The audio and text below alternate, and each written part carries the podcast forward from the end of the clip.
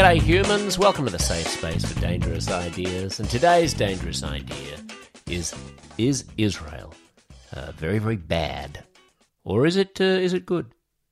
Is it an apartheid state? Or is it a plucky little nation just trying to make do uh, with a bad hand that it's been dealt? Antony Loewenstein is an independent journalist uh, like me, of Jewish heritage, like me, a descendant of Holocaust survivors, not like me, very, very, uh, very well educated about all that's wrong uh, with the great state of Israel, or not so great uh, state of Israel. He lived there. He lived in uh, East Jerusalem from 2016 to 2020. He's the co founder of Declassified Australia, cares a lot about privacy rights, human rights, Palestinian rights. He's written for The Guardian, for The New York Times, The New York Review of Books, many others, and he's written many a book, of which his latest is uh, The Palestine Laboratory How Israel Exports the Technology of Occupation Around the World. And this focuses mainly on the the spy technology, the military technology that Israel uses to export this kind of uh, ideology of besiegement to the rest of the world, capitalized upon by far right uh, uh, people and uh, and politicians and autocrats and theocrats the world over. Uh, to uh, to pull off some not so nice things on innocent people. I wanted to talk to Antony mainly to have an argument with someone who's more anti-Israel than I am and I usually find myself on, the position of being the more anti Israel Jew when I'm talking to other prominent Jews in the public sphere. Um, you can go back and listen to my interview with Chloe Valdary, who's a fabulous and articulate and brilliant woman, but is uh, is very pro Israel, and uh, in that exchange, I'm the the anti-Israel peacenik, and in this exchange, I'm the pro-Israel hawk. I hope that both conversations are useful. This is basically me taking an opportunity that I've wanted to take for some time to have a, an argument or a, a, disagreement, a friendly debate with uh, someone who uh, is much more critical of Israel than I am. Uh, Antony is a brilliant guy. He and I disagree on much. Oh, by the way, I should add if ever you have uh, considered s- subscribing to the premium podcast and go on to uncomfortableconversations.substack.com slash listen to get your own private personal feed that gives you the additional bonus content, today's bonus is a doozy. Uh, it's a continuation of my chat with Antony, but I didn't realize it was going to get so interesting. Uh, if you want to know why I find myself backed into a corner arguing for the case that there are better and worse forms of ethnic cleansing and better and worse forms of rape, uh, what could possibly go wrong? How could I get cancelled for that? Then you probably want a subscription to the premium feed. I hope you enjoy this interview with the one and only Antony Loewenstein.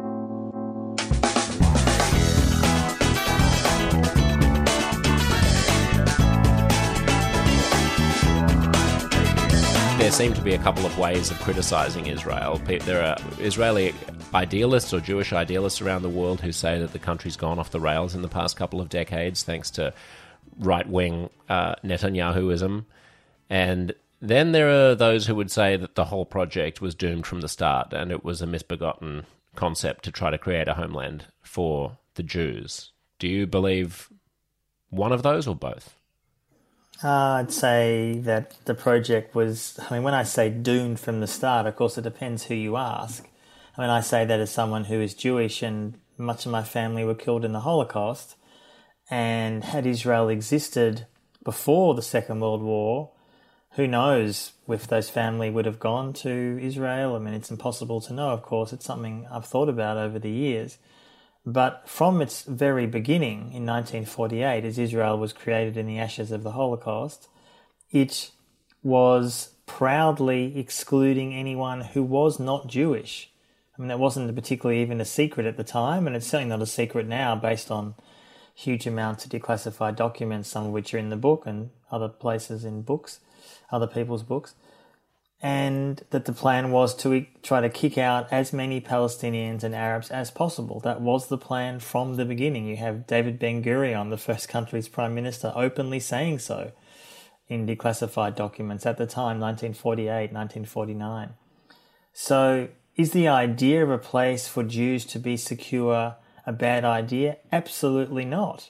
Historically, of course, Jews have every reason often to feel unsafe, obviously culminating in the Holocaust amongst a multitude of other horrendous actions. But the problem is that 75 years on after the establishment of Israel, you now have, even putting aside the Palestinians, the occupation, all that, which we'll talk about, you have now increasingly, frankly, a war within Israel itself. It's mostly non violent. I'm talking about between either the settler movement, who are often very hardline, I mean, hardline's even the wrong word, they are often fundamentalist Jewish theocrats whose vision is a Taliban style state, obviously Jewish, not, uh, not Muslim.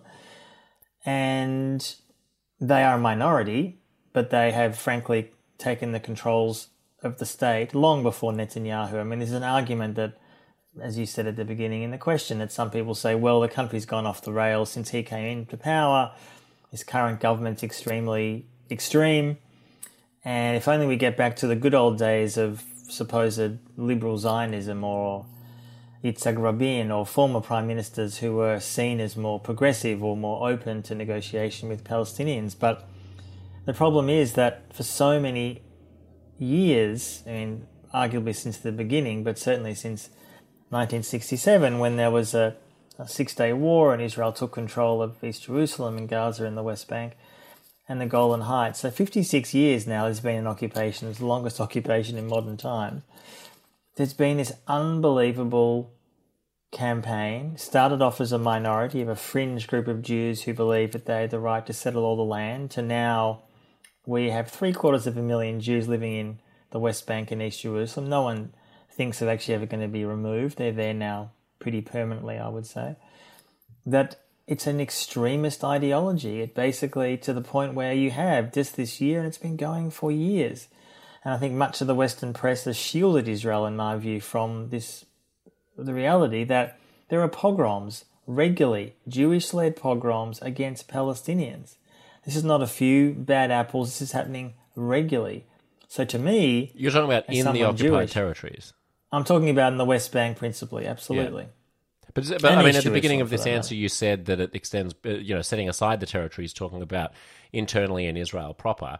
Uh, I mean, you can say what you want about the settlements, and 1967, of course, was not a war that Israel chose. It was a war of invasion, and then they found themselves, you know, according to many generals, kind of undesirably uh, against their own will in control of all these areas that they'd rather not control and the process of extricating themselves from those areas was tricky how do you do that I mean, obviously, it would have been preferable if they, if you'd been able to create a second state. Uh, but it's understandable that if you're trying to have a Jewish state and then another state next to it, and those people don't want to negotiate for another state, but they want to drive you into the sea, then what's the what do you do with those territories? I mean, the answer is certainly not that you occupy them with far right settlers who engage in pogroms against them and you ignore international law and just try to occupy as many of them as you possibly can.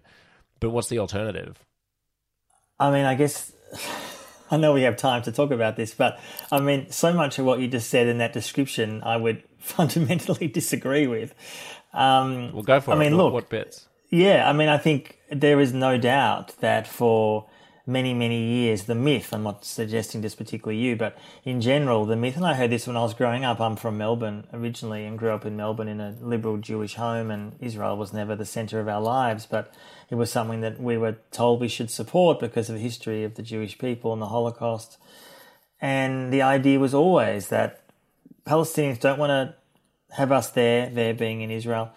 They don't respect us. They want to kill us. They want to throw us into the sea. We have no choice but to be strong and essentially control them brutally. And of course, in the 20th century, including after the establishment of Israel, there's no doubt there are a number of Arab armies and states and peoples that didn't like Israel and didn't like Jews. And in fact, that continues to this day. I'm not denying any of that. And the book doesn't shy away from that. I'm, I've spent a lot of time working in the Arab and Muslim world as obviously a Jew.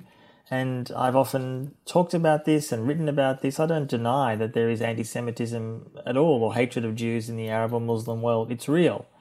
Undeniably, it's real. But if you, as a state, choose to, and I think this argument says Israel wanted to extricate itself, it didn't have a choice. There's a choice.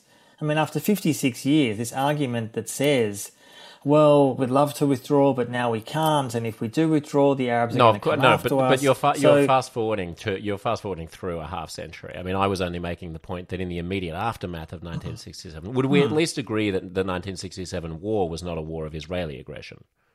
No. I wouldn't, wouldn't agree with that. No, I think there is a. I mean, there's no. There, So all the no Arab doubt there was. armies amassed on the border, ready to invade. Yes, What would you have Israel was, do? There were lots of declassified documents that have come out in the last 10, 20 years, particularly thanks to Israeli Jewish historians that have questioned that narrative. There was an Arab threat. I'm not denying that. I'm not denying it then or now. But there was not this inevitability that 1973 Yom Kippur War was a different story. That was essentially an attempt of a surprise war against Israel. Oh, actually, I'm getting those. I'm getting. I'm getting 1973 confused with 1967. You're right. Yes. Okay. 67 is a slightly more ambiguous case. Yeah. 73 was the Yom Kippur War, where the armies were all amassed and then they were ready to ready to strike. Either way, uh, so Yeah. I'll, I'll grant you that point. But either way, it once when we're in the mid 70s, have you seen that amazing documentary which is interviews with the generals who were presiding over Yes. the occupation? I mean, they speak with one voice about the the tragedy of the thing. I, I sometimes feel like because there is currently a disingenuous uh, right wing Israeli claim that oh we have to you know we have no partners in peace we have no interlocutors we're a, we're a defenseless nation we have to do these things our hands are tied because that claim gets used so disingenuously as a, a rationale for barbaric behavior by the Israeli Defense Forces and barbaric policies against Palestinians, it's easy to say that there's to discredit it and say that there's no truth there. But at many stages in Israel's history, there has been a truth there. I mean, in the in the late 40s and early 50s, and in the late 60s and early 70s, there really wasn't anybody to have a dialogue with. So we can talk about the the nation going off the rails, but in terms of the question of the sort of intrinsic uh, wrongness of the project from the start, I, I don't uh, I don't see it in that first half century. I mean, of course, it was horrible for the Palestinians who were driven from their land. But how else do you make a, a Jewish state if you're a Jewish settler than by creating a Jewish area and that with every expectation that the Palestinians will live side by side at some point?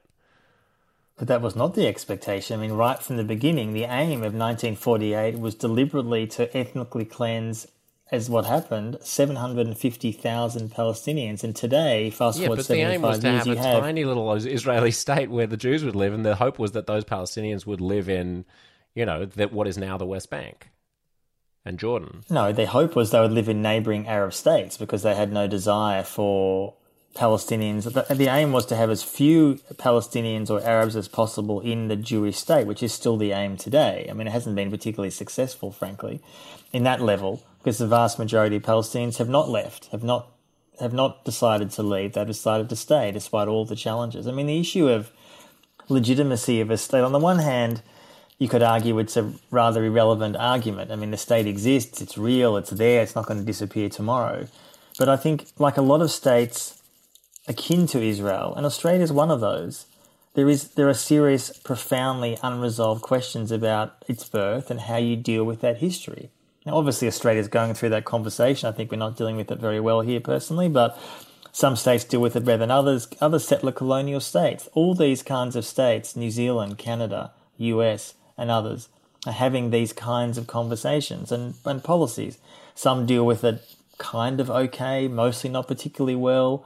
I think Israel hasn't even started that conversation. If you speak to, as I do, many Jewish people, not just in Australia but elsewhere, and of course I'm generalizing, there are many exceptions, there's not even an acknowledgement that there was ethnic cleansing in 1948, which is acknowledged and written about mostly by Really? Israeli Jewish, yes, Israeli I don't Jewish find that historians. among my. You're you're hanging in the wrong Jew, wrong Jews. No, I'm hanging with the probably the Jews that you hang out with. I'm talking about the majority of the. I mean, the mainstream everyone Jewish would establishment everyone is not left wing. Everyone would agree that the. I mean, every everyone who I know in liberal Jewish circles and academia. Yeah, but would agree liberal, that- Josh. Yes, that's, yeah, that's liberal. The vast majority of Jewish leadership is not.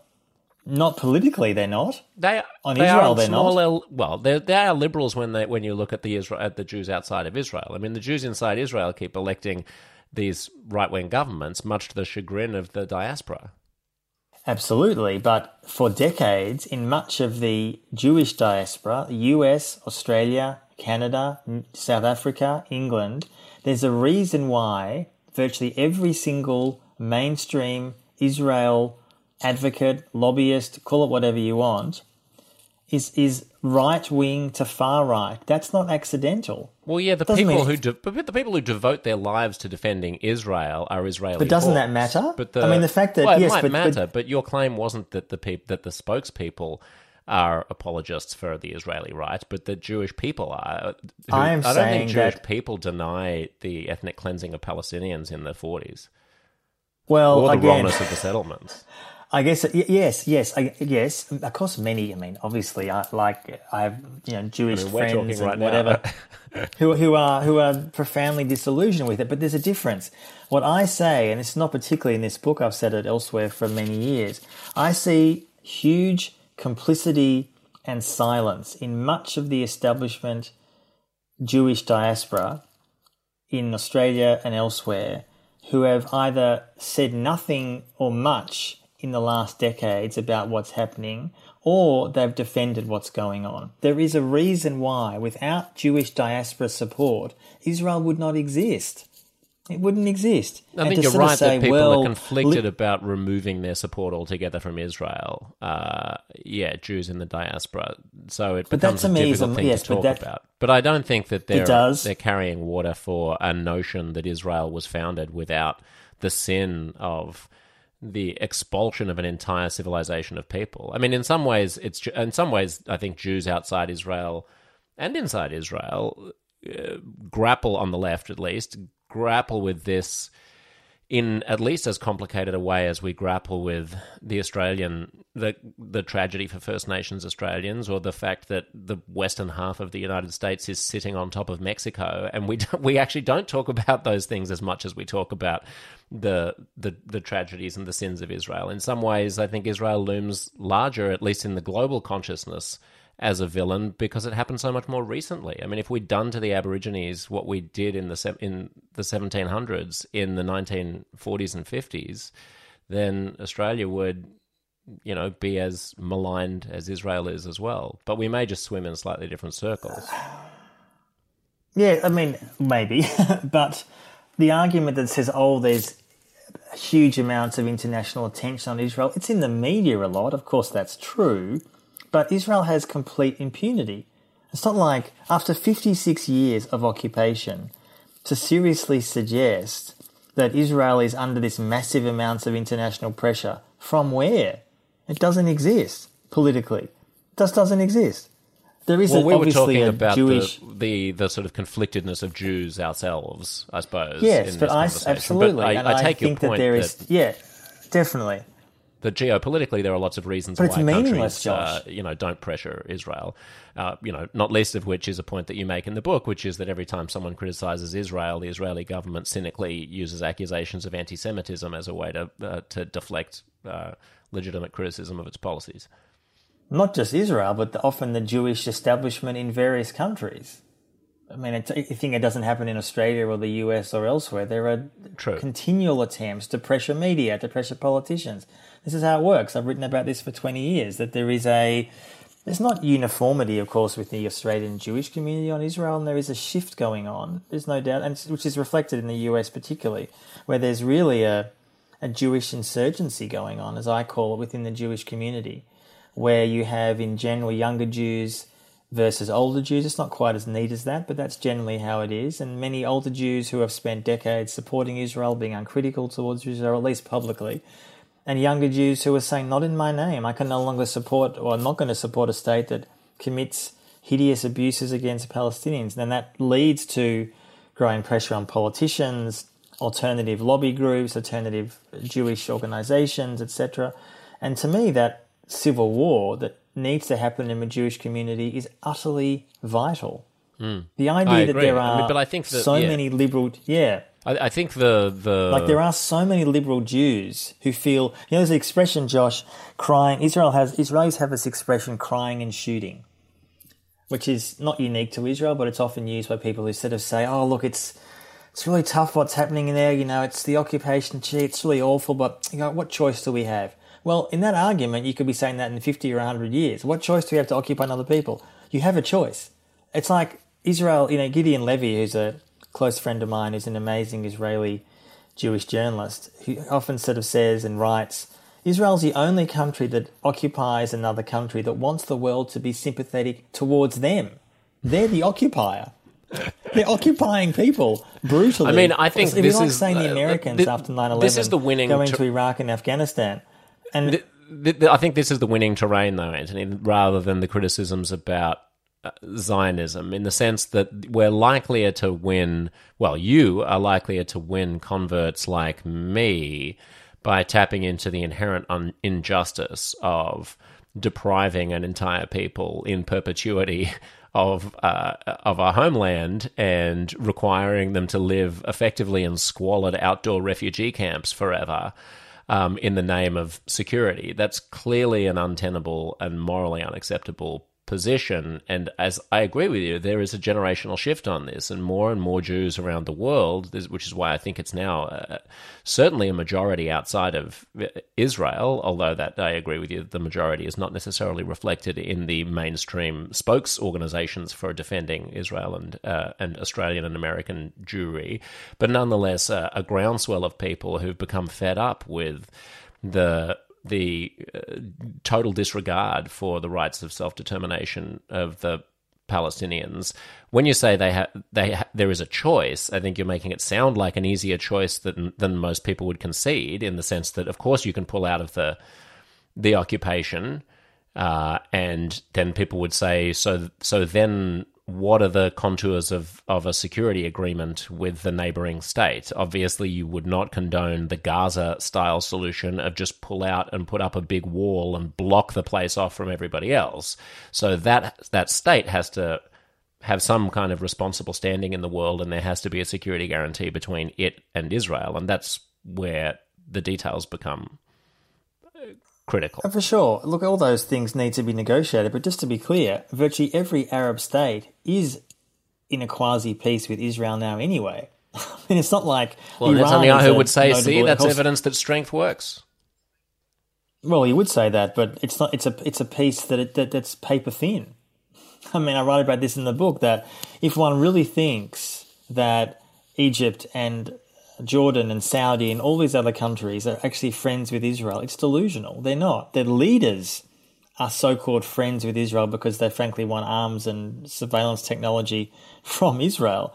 If you see most of the polling across much of the Arab world, which has been the case for decades, it hasn't really changed. There are some people who want to be friends with Israel for sure, but it's a tiny, tiny minority. Most people see the occupation for what it is. It's a festering sore. I mean, I spend, not just in the book, but I've said this for years, that I'm not a defender or supporter of Hamas in Gaza. And I spent a lot of time in Gaza. I spent time with Hamas as in as, as a reporter and with the Palestinian Authority in the West Bank. They're deeply corrupt and a disaster for the Palestinian people. You don't I'm not defending them at all. I think they're a disaster, but ultimately there's an occupying power. And of course you need to negotiate and all that's true. However you resolve this conflict. And there's been various people who've written books. I did a book years ago called After Zionism, which had huge numbers of prominent writers, Jewish and Arab and Palestinian, talking about what it would look like. Not a utopia, if Israel a Jewish state ends, but how it would work with some kind of quasi uh, peace, with a, a settlement, with um, how you try to bring the peoples together. And it would take a bloody long time.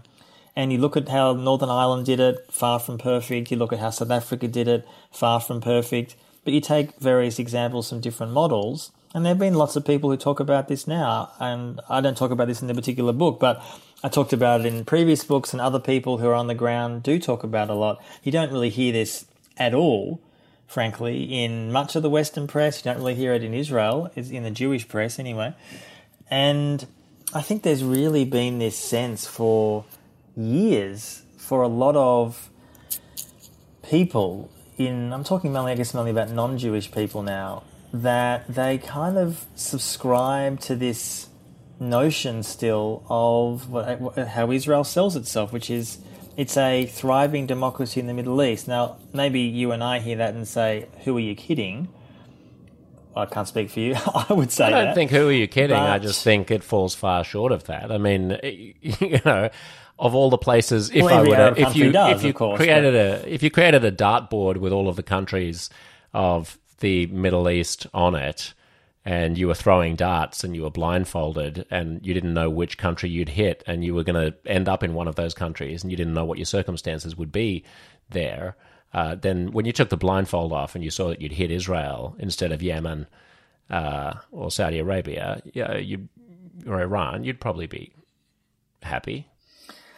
Well, I guess it depends who you are, but um, and also let's be clear that the the fact that so many Arab states now are being assisted in their autocracy by Israeli weapons and surveillance is a pretty key part of how Israel's trying to maintain its call it dominance or whatever it is in the in the hegemony in the region. I want to get to obviously that, and. I also want to get to, to the one state solution. But just to put a button on the two state solution and the security and the and the conundrum of Israeli security, the when we say that you know when the when the cynical right wing Israeli hawks say uh, we don't have anyone to negotiate with, who are you, what are, who are we going to talk to?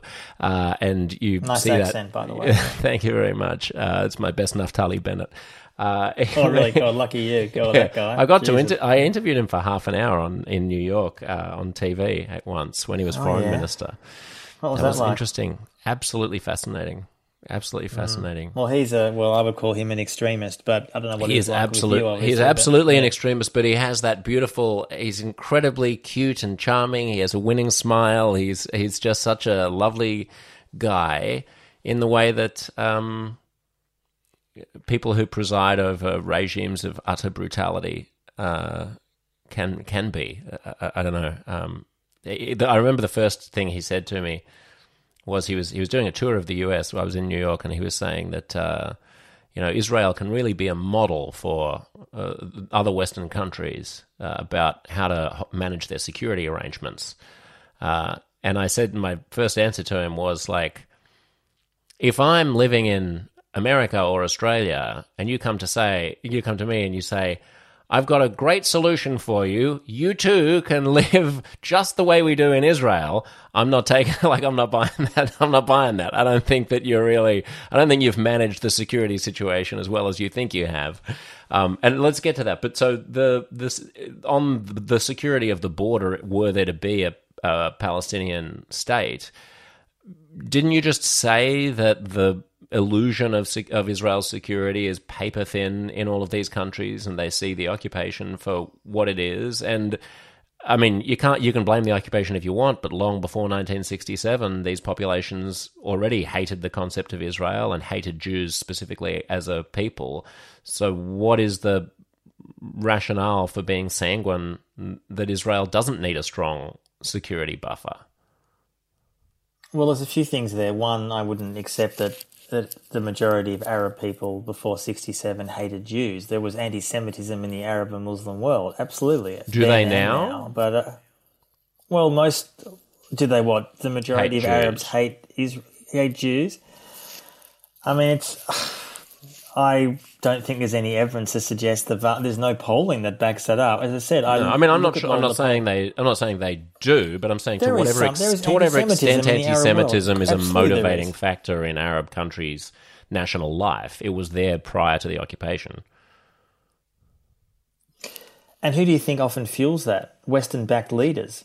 I mean, who do you think who do you think's pushing it? I mean, these, Well, these- now these they might be, but how do we explain it in centuries past? oh, century, well, in the Arab countries or just in general? I mean, anti-Semitism Both. is um, one in one case inexplicable and also incredibly obvious. I mean, it's both, Uh, of course. I mean, how do we understand it? And sometimes we can, and often I think it's irrational and impossible to understand. I mean, all I'm saying is that the, the there is there seems to be a Pollyanna idea that some peaceniks uh, peddle, which is that if only you got rid of the occupation and gave the Palestinians justice, then there'd no longer be a security threat against the Jewish people and against Israel. But uh, I'm not sure. Well, no, I, I, well, first, well, but there's okay. I mean, firstly, the idea of there will not be a Palestinian state. There won't be a two-state solution. It's done. It's, it was never going to happen. And it will it will never happen because there's no interest in any major force. I mean, I can't say never say never. It's very unlikely. I'll frame it like that that it's ever going to happen. And there's a reason for that because Israel has no intention of, because it's impossible to separate the land equally, because there's no there's no interest in doing so. There's not really any any international pressure in doing so. Israeli, the vast majority of Israeli Jews have no interest in it. Growing numbers of right, but they also have no interest in having a one state that's not Zionist, that's not a home a homeland for the Jews. Could you, can't you imagine a hypothetical state, which yeah, is still the, the official policy of like the United States and most Western countries, which is you go back to the 1967 borders, you have some kind of United Nations zone, a DMZ between the two countries. The the borders are not porous. They're you know and. Uh, each to each their own. That's still the official policy, supposedly. But I share your I share your I share your total pessimism on whether or not that's achievable at the moment. Well, given more the than pessimism. It's because yeah, and also the sense that, again, the idea of I would compare this to say, when you're saying, you know, would the Israelis not feel nervous about their security? But this is exactly, Josh, what white South Africans were saying in 1990, 1992. There's going to be a bloodbath. We can't give up. We can't give up apartheid. It's just impossible. This is a crazy idea. What are you, what are you Westerners all talking about? And that comparison is incredibly apt because any Israeli Jews that I know, the vast majority, and Palestinians for that matter too, will say this will not change from within. It won't. This, I mean, you know, much of the Western press has loved all these huge protests this year in Israel against Netanyahu and what he's trying to do to the Supreme Court. And I'm against all that as well, of course.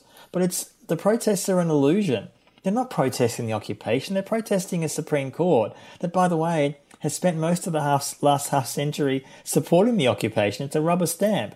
So most Israeli Jewish friends of mine are saying, yeah, they go to the protest and they have like an anti occupation part of it. Often the main organisers don't even want those people there. So there's this idea somehow that they're trying to save Jewish democracy, and which is an anathema because there are no Palestinians protesting, which most of the press just ignores. Why is that? Why do you think no Palestinians are protesting? I'm not talking about the West Bank, but Palestinians in Israel. None of them are protesting. I'm not in support of those protests because it's not, it's not for them. It has nothing to do with them. I don't feel any connection to a protest movement that is desperate to talk about Jewish democracy. I mean, Jewish democracy is like saying, asking a, a Muslim in India, and I talk a lot in the book about India, what's happening there. It's transforming into a profoundly scary place under Modi.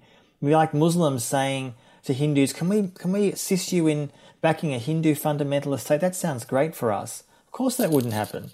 So the idea of so much of the, not particularly just you, but I'm saying in general, this idea of worried about Israeli security. I worry about Jewish safety. I worry about this all the time, and I talk about it and I write about it. I'm talking about it in general, not particularly just in Israel, but just yeah. globally. Anti-Semitism is undeniably rising in various places, and it worries me. And it happens, I think, for some reasons we understand, and many we don't. I think Israel is a factor. I don't think it's the only one by any means. And this idea somehow that the concept of ending apartheid in Israel and Palestine would potentially threaten Jewish lives. Sure, let's worry about Jewish lives, and uh, sh- we should worry about it, but they're not the ones who are suffering now. I mean, they're living in comparative luxury to people literally down the road who are not all living in squalor, many are not, but they're living under an apartheid system. So I want to worry about both peoples, all peoples who live there, not just this deep concern. Because you wouldn't say to me, Josh, how about worrying about Palestinian safety? Do they have safety now? They haven't even got a state. They have no one to protect them. Literally no one. Do we ever ask the question about worried about Palestinian safety, their security demands moving forward. No one ever asked about that. They're under well, occupation. I, I mean, no, you, I mean, no, you do. You do. Sure you do. the sense that, but I'm saying in general, right? Yeah. I think the reason for that, though, is because they already don't have any. I mean, even if you were a good-hearted person, the the concern when you're setting up a two-party state is is how do you reassure the people who have to have something to lose? And the only the only party that has something to lose here is the Israeli side. But let's talk. And also, just do you want to just expand on what you mean by apartheid? People will hear you call Israel an apartheid state, and that immediately raises some people's hackles. Why is it an apartheid state? It will some. So this is not just a, a comment that I make as Antony. It's been uh, Human Rights Watch, Amnesty International in the last few years. Every single, every single Israeli Jewish human rights organization, every major one, every Palestinian human rights organization have put out reports in the last years. Although of course Palestinians have been saying this for years, in not just the West Bank but also in Israel itself, where there is Jewish supremacy, essentially, where if you're a non Jew, you are treated differently, you're treated as a second class citizen, not just under occupation, but also within Israel itself. And there's a legal definition for what apartheid is. Obviously, it was initially talked about in the context of South Africa many years ago, and I talk a lot in the book actually about the real comparisons between Israel and South Africa, both when South African apartheid existed and that those two nations are incredibly close. They inspired each other. They loved what the other country was doing in South Africa's case to blacks, of course, and Israel to Palestinians. So when I talk about apartheid in Israel today and in Palestine, it's a legal definition which essentially means that Jews, in this case, have a supremacy, that they are given far more rights than anyone who's non Jewish. And what Israel faces with that reality is how long will the world accept, which they frankly do now, I would say 110%, with an apartheid state that's lasted far, far longer than apartheid South Africa, which after decades, eventually in the 90s, the world said enough. Of course, after a very long and painful battle, both within that country and externally. And I think we are still quite a long way away from a lot of the world. Well, certainly the world, when I say the world, I guess I mean global powers, US, EU, Australia, to acknowledge at an official level that what's happening in Palestine is apartheid. And if they do recognize that, what do you do about it? Do you just sort of put out a press release and go home? Or do you change your policy? Do you put pressure? Do you put boycotts? And I think increasingly that rhetoric is entering the mainstream because and I found this even since my book's come out this year, a few months ago, that the response, and the book is not particularly about apartheid per se, I talk about it, but it's about much wider issues about the Israeli arms industry, how it's exported globally. But the response has been extraordinary around the world. Here, came out here, and also in the US and the UK and elsewhere, because I think more and more people are seeing what's happening in Israel today, although it's been going on for a long time, but it's so overt now that you have Israeli government ministers proudly and unashamedly talking about ethnic cleansing. I mean, that they're not. It's not. A, it's not. You know, um, obfuscation. They're actually. That's what. That is the vision. Now, if that's not apartheid, I don't really know what is. And when they regularly say, many cabinet ministers are regularly saying, "We didn't finish the job in 1948." They openly say it. I have quotes in the book, and I could have included far more. In other words, these are just to give people context. These are people from the extreme far right party, which is in a coalition now with the some far right and some in the Likud, who are so-called mainstream right. They're not all far right. Some are, but not all. And I think there is a real. I don't know. I really feel like this year, for a lot of the world, there is a kind of unmasking happening that although these realities have been going on for a very, very long time, they're so much more overt. And it's not possible anymore to say, oh, it's just a couple of these crazy right wing settlers. There's like, you know, a handful of them. No, no, no. This is a sizable, not a majority of the population, but a sizable minority and a hugely growing minority who have taken control of the state with the, I would argue, of much of the international community and Israeli Jews allowing them to for decades and now the chickens are coming home to roost.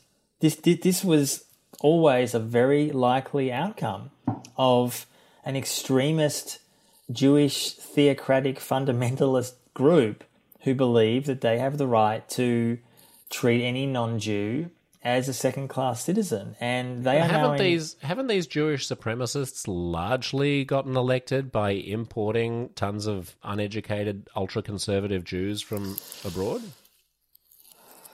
You mean from Russia, particularly? Yeah. Some over the year, but absolutely I mean, somewhere, that's but the demographic reality, which is they've seized power by having this minority of extremely enthusiastic people vote them in.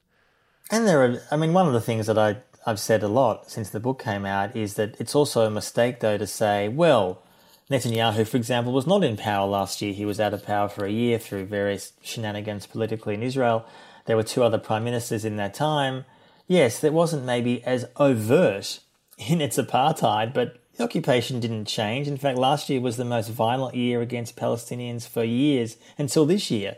So I've often said to people, let's obsess over Netanyahu if you want, but the problem is not Netanyahu. I don't like him. It's not like I'm a fan of his. Obviously, I'm not. It's like I say the same about the US. Trump is not the issue here. Trump is a symptom. It's Trump is a dangerous person in my view. Netanyahu is dangerous too. But the issue is not simply removing Trump or removing Netanyahu as a leader or as a candidate. It doesn't solve the problem of any of this. And I don't Israel, know. I mean, it, it doesn't solve the problem, but nothing solves the problem. These are accelerants. These indiv- in, Donald Trump and Benjamin Netanyahu are extreme are, are gasoline on a, a, small brush fire that turn it into a uh, absolutely you know into something. I, am not denying larger. any of I mean, that. You're right, but Josh. just take the but, counter, take the, the the alternative history counterfactual.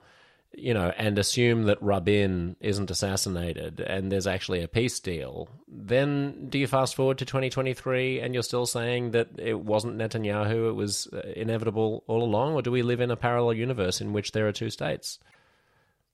Look, like with anything, right? It's impossible to say. I don't know. I mean, all the evidence since, obviously, this is principally since he was killed, but all the evidence since has shown that there's been never any intention to end the occupation because the occupation has gone from well, there was then they signed the deal.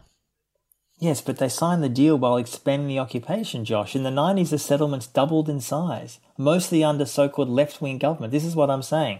That well, you mean before the, is, before they signed the deal? after they signed the deal.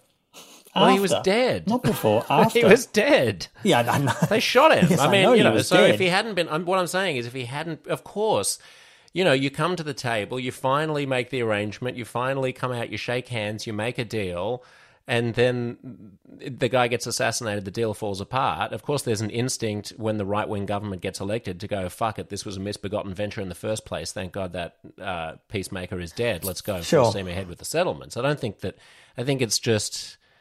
It, it ignores yeah, the, the kind of the complex contingency of history to be like this is the way it is therefore it was always going to be thus no, I don't think that. No, I don't think nothing. I think nothing is inevitable, but I do think that when there were Labour in Israel Labour, Labour prime ministers who are nominally left. These are not far right, these are not Likud, they're not right wing. Labour prime ministers, the settlements mostly doubled in size. These are not far right people. I mean, but we're talking about the past quarter century, right? We're not talking about. We are. Yeah.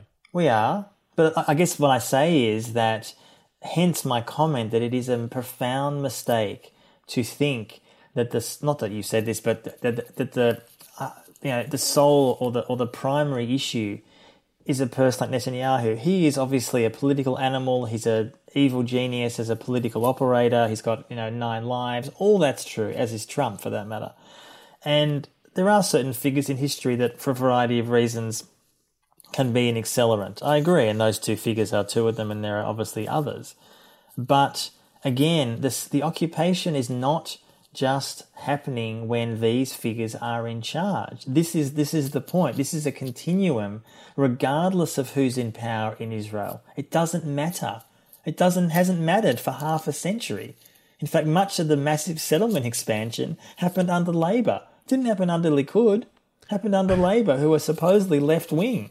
Antony, so, one of one of the just, just to wrap up the thing on apartheid, one of the people you quote unfavorably in the book is the opposition leader Benny Gantz in 2019, saying that uh, the best place to be an Arab in the Middle East is in Israel, and you say that that is that basically is like what South African apartheid era politicians used to say. Look, it's better to be a black in South South Africa than it is to be a black elsewhere in in Africa.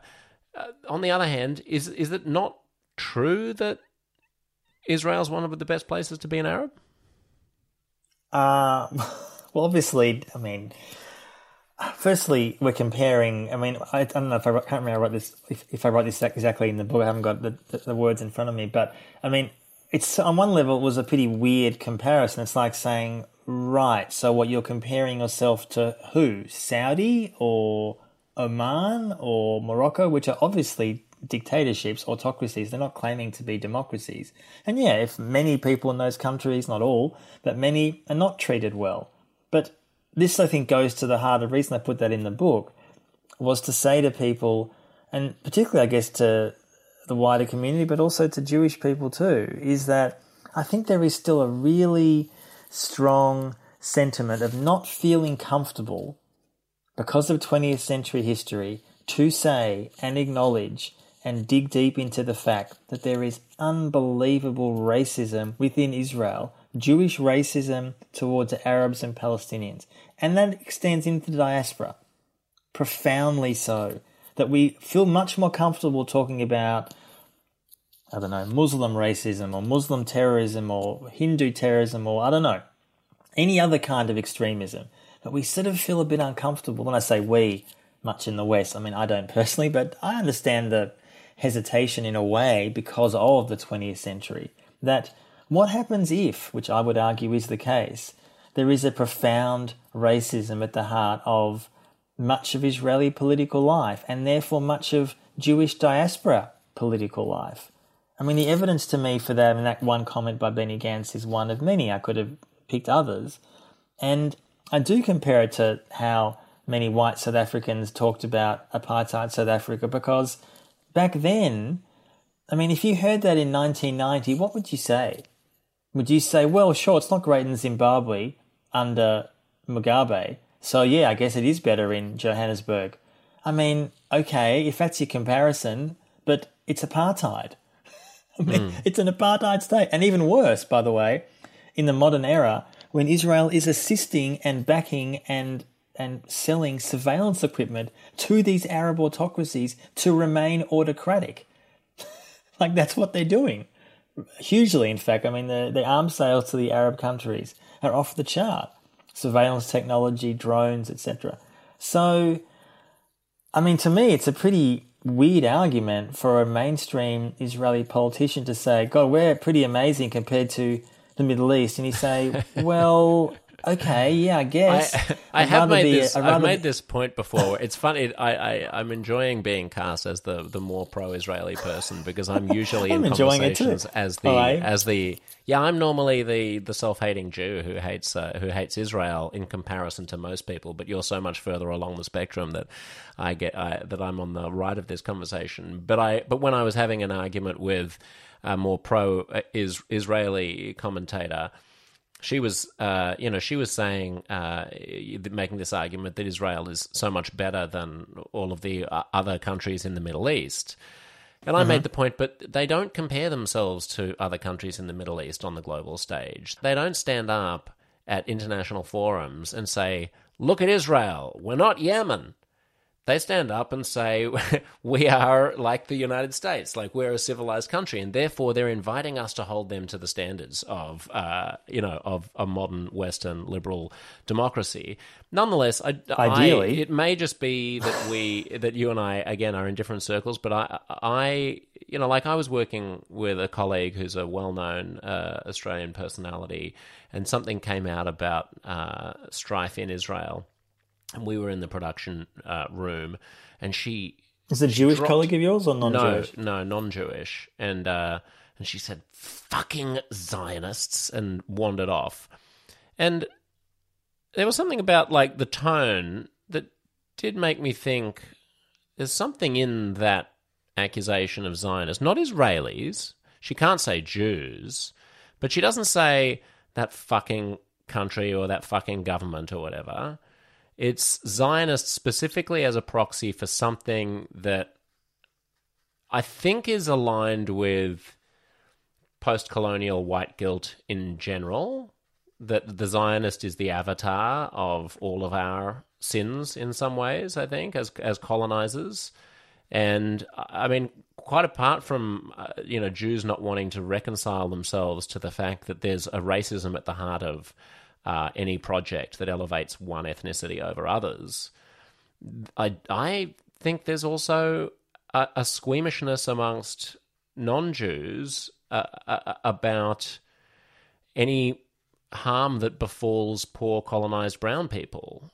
and that in actual fact there's a there's a there's a reflexive anti Israeli sentiment, not among governments, not among the people who claim to speak on behalf of the Jewish community, but among a large proportion of people where I think Jews see a double standard. And and you know, you say, oh, okay, what is is, is Israel going to compare itself to Oman and Yemen and I don't know Morocco?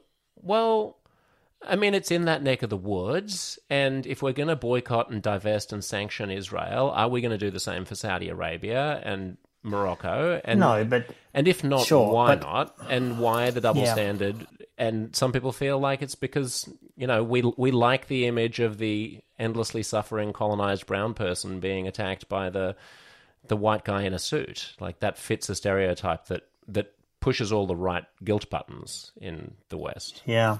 I mean, it's interesting. I mean, I've, there's a lot to unpack there, but I mean, if I heard a, a friend or colleague, or I don't know if that colleague of yours as a friend or to someone you work with, but if someone said that in front of me, I mean, it's not, I don't use that kind of language. Not that I don't. I probably would go, mm, okay, that's wow. Not, I mean, I don't know, obviously what they were talking about. I guess Israel was doing something horrible, I presume. Um, and that was their response. I could potentially feel a bit uncomfortable, and I'm not don't know the person. I'm not for a second suggesting they're anti-Semitic. I of course don't know who they are, but I think the language that we use is important. When I say we, anyone who talks about this issue, I've thought that for years, and there is no doubt. I don't talk about this particularly in the book, but I talked about it in other circles. I mean, a lot of my work over the years has nothing to do with this issue, but sometimes it has obviously been a, central part of my life. And there are parts of the left, I mean, it's hard to generalize, but there are parts of the left that there is a uncomfortable or concerning slippage between Jews and Zionists. There obviously is anti Semitism in parts of the left. There can be, of course, there can be. Are some people who are anti Zionist, anti Semitic? Of course they are. I can't put a number on it. I, I think it's a relatively small amount, but yeah, of course. I don't deny any of that.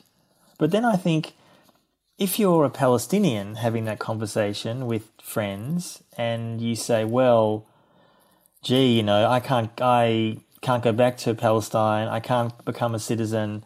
The state doesn't exist. Uh, my family's home was demolished last week by the IDF.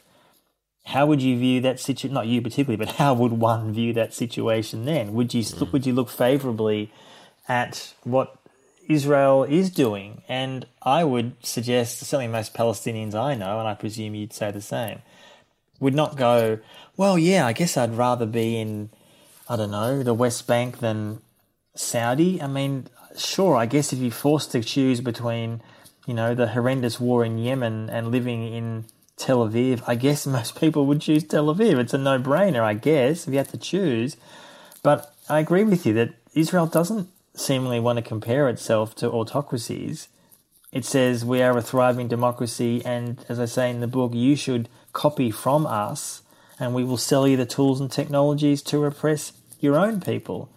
And to me, when you are a state that was born in the ashes of the Holocaust after the most cataclysmic war, violence, genocide against Jews imaginable, and I don't know your, your history, Josh, but I presume there was some connection to the Holocaust. There Yeah, yeah. My dad came not- on a on a boat when he was eight years old as a as a, a war torn penniless refugee. Uh, his his uh, parents were Holocaust uh, esca- escapees, not uh, they weren't in the camps, Yes. but all of their families Yes, were wiped same. out.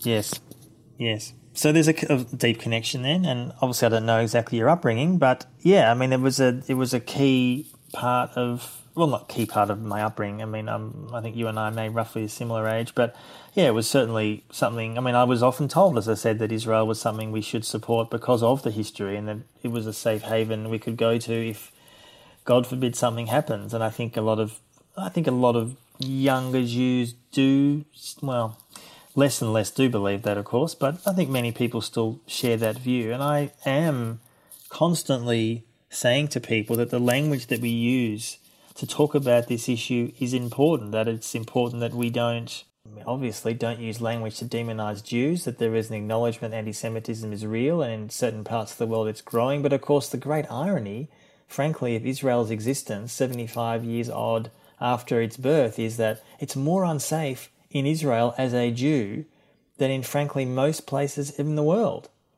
Well, also, I mean, the current is the current Israeli uh, position and strategy is making Jews everywhere more unsafe. I mean, uh, you know, the the, the tragic, tragic irony of it is that the, I, I do, I firmly believe that the rise in anti-Semitism in the West uh, is not helped by uh, Israeli Israel's misbehavior and the plight of the Palestinians. And Jews everywhere would be a lot safer if Israel were more reasonable. I mean, obviously, I agree with that, but you would know that saying that in the majority of mainstream Jewish establishment circles, you'd be harassed for that kind of comment. I mean, I've said it for years, but that is not. I really a ma- I would argue so. not a mainstream I honestly don't Jewish think so. view. I don't think no, it is. I, I think that is a main. I, I, uh, most most Jews are not, you know, fans of Naftali Bennett. Most Jews are Jerry Seinfeld uh, Jews. The most Jews Sure. are just people who. So he's very pro-Israel, by the way. Yeah, he's along. very pro-Israel, he? but yes. I don't know. Yeah, but you know, Yeah, they're, is, yeah, they're just. Mm, regular people walking around. So I want to talk about. You've mentioned several times the uh, the hard, the military hardware and spyware that the Israeli state exports to some of these autocracies. Uh, tell us about that. Maybe Pegasus is an interesting uh, place to start. Yeah, so a lot of listeners will be aware of Pegasus. You know, it's a probably the most infamous spyware. Spyware basically is a tool that is installed without your knowledge on your phone. So you might have an Android or a um, iPhone, whatever you may have, and all the contents of the of your phone. So literally everything: text messages, photos, emails, can be viewed by someone else. Usually, the way this works is that NSO Group is an Israeli company. It started about 15 or so years ago and developed these incredibly powerful tools. The people who were involved with it were veterans of the Israeli military who'd spent decades surveilling Palestinians. So they took that experience and built a, back then it was Blackberry in the good old days, but it obviously evolved into modern smartphones, Apple and um, Android. And it's just an unbelievably powerful tool where you have huge numbers of states. We don't know exactly the number, but in the high dozens, probably 70 or 80 around the world, states, democracies and dictatorships. Militaries buy it, government departments buy it, police departments buy it, and they essentially it's a, it's a spying tool that allows you know all of us, for better or worse, spend so much of our lives on phones these days that it lets you essentially control someone's life without their knowledge, and particularly in a country which is a non-democracy, really threatens people's lives. So, for example, a lawyer might have information about a client or a journo about a source, whatever it may be. And one of the reasons why that's got so much attention in the last years, particularly Pegasus, is there's been a number of leaks. Some listeners may remember that I talk about those in the book. People can Google that for more if they want. But essentially, it shows how so many governments are utterly obsessed with these tools because they just give you an unbelievable amount of power over people you don't like, dissidents, critics, human rights activists. And this is not just autocracies, this is also um, democracies as well. So I use I talk a lot in the book about Pegasus, but Pegasus is the tip of the iceberg that really the key point I was trying to make in the book around this, and I call it the Palestine Laboratory, is that Israel has spent decades and decades developing tools and technologies to control Palestinians under occupation. And after half a century, those tools and technologies have been battle tested in Palestine on Palestinians. You have huge numbers of companies which promote their tools, drones, spyware, facial recognition technology, biometric tools, whatever it may be. They actually promote them in PR material that's battle tested in Palestine and they sell them around the world. And as I detail in the book, over 130 countries in the world, so the majority of nations on the planet. And the reason this to me is important, apart from the obvious human rights uh, disaster, is that it shows that the occupation of Palestine is not staying there. Like so many, I've done a lot of reporting in the last 20 years of huge numbers of conflicts in South, living in South Sudan years ago, in Afghanistan, and these conflicts are horrific and brutal. Uh, there's no question about that. But they basically stay within their borders, roughly, give or take. Some of the refugees, of course, are not, but the conflict itself mostly does, although Afghanistan obviously bleeds into Pakistan often. But what's happening in Palestine is that the conflict itself and the tools that are used to maintain that are now a huge key part of Israel's export business. And Israel goes around the world, both as a government, successive governments, and companies, saying, you can do what we do. And it's not just about the tools, it's also about the idea of getting away with it.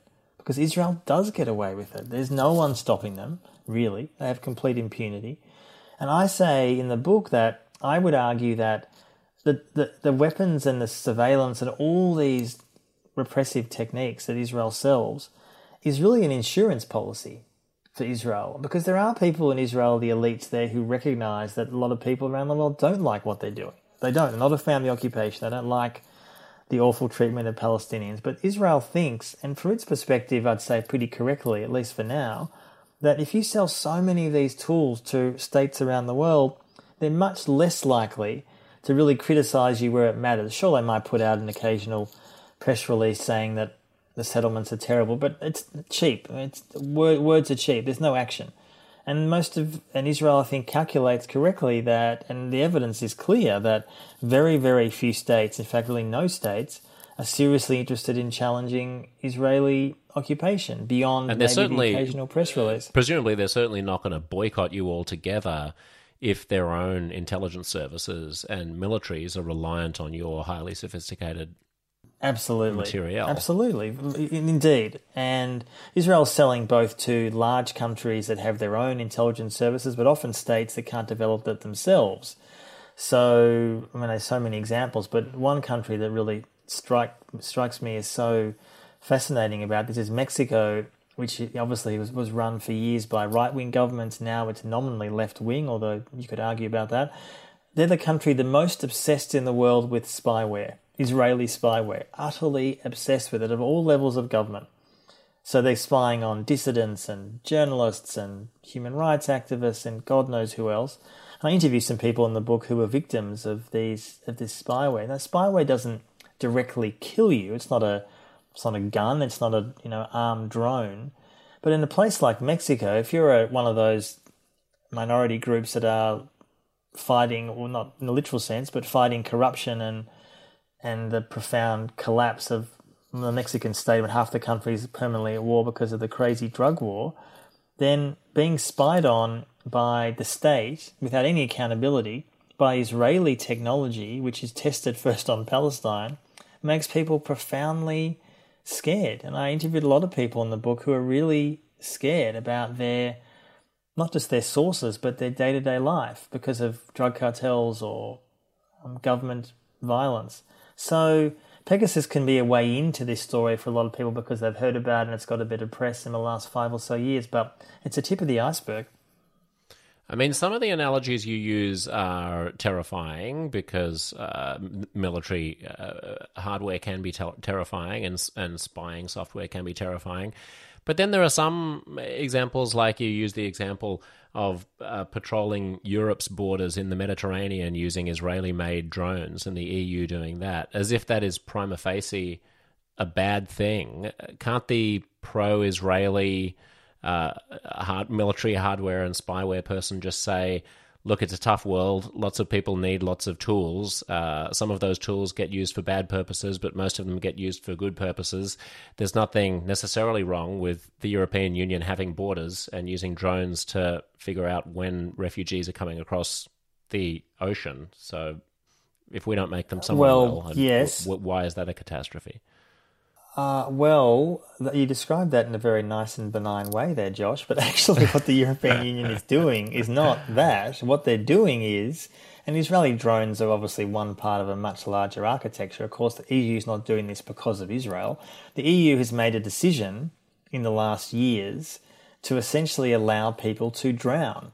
That is the policy decision of the European Union, and we know that. And I have is reminiscent of the, the Australian policy towards people arriving Absolutely. by boat as well.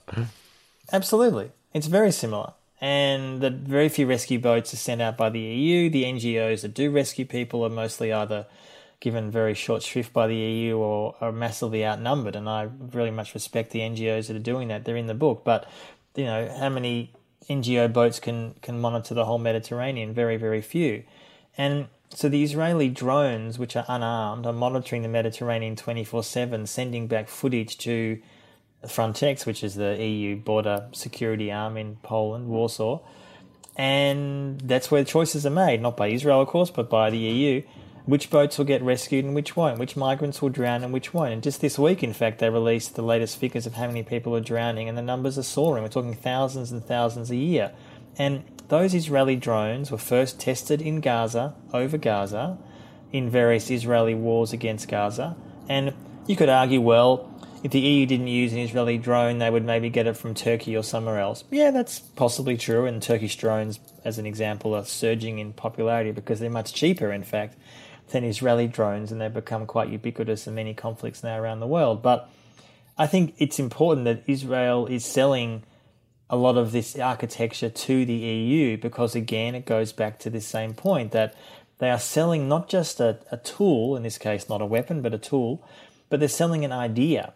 And I think the issue of how Israel deals with its borders, which essentially, I cannot think of a more ironic situation, a grimly ironic situation where they essentially are surrounded by walls. They're ghettoizing themselves within the Middle East. Now, you could say, well, there are threats from other countries, and we can have that discussion. But a lot of other places around the world do admire that. And the EU, the EU, whereas years ago never had a great refugee policy, but certainly was better than it is now. And it's only getting more hardline. And I do think that the book was partly written also as a warning to say to people, and countries in general, we have a choice in decades to come. There are currently around 100 million migrants around the world, according to the UN, which is the highest number since World War II, who are looking for safe haven. Most people look in their own country or in neighbouring nations. They don't travel across the world, but many people, of course, do as well. And that number is only going to increase because of climate change, climate wars, all these other issues.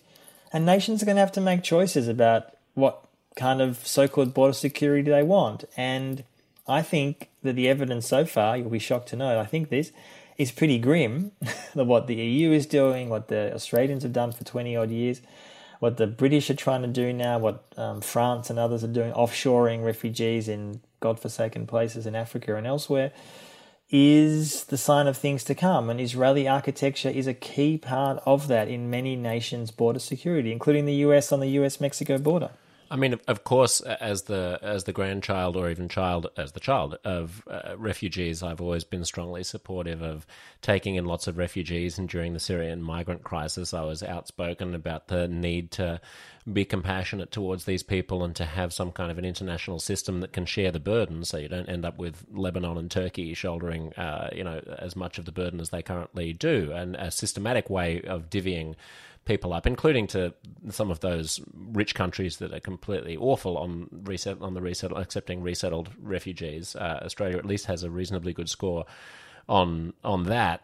Um, but I mean, I, you just to to put a button on the is on the uh, example of Israeli ingenuity in the form of drones. I mean, I would argue that if it were the case that that the world got to a position at which there was a more well, firstly, there's a socio cultural and kind of political argument that can be made, which says that in the absence of a of strong borders and a clear-headed immigration policy, you get nasty xenophobic backlash, and that if the US had, for example, gotten on top of its immigration 20 years ago, you wouldn't have Donald Trump because there would be a sense of orderliness to the process that Americans feel is totally out of control. And that point has been made in the Australian context that the price that you pay for transforming Australia from a white country just a half century ago to one of the most multi-ethnic countries in the world, that the the price that you pay is is you have to have a, a, a quite a rigid immigration policy in order to get buy-in from people who from the population that believes that people are coming here because we want them to rather than because they just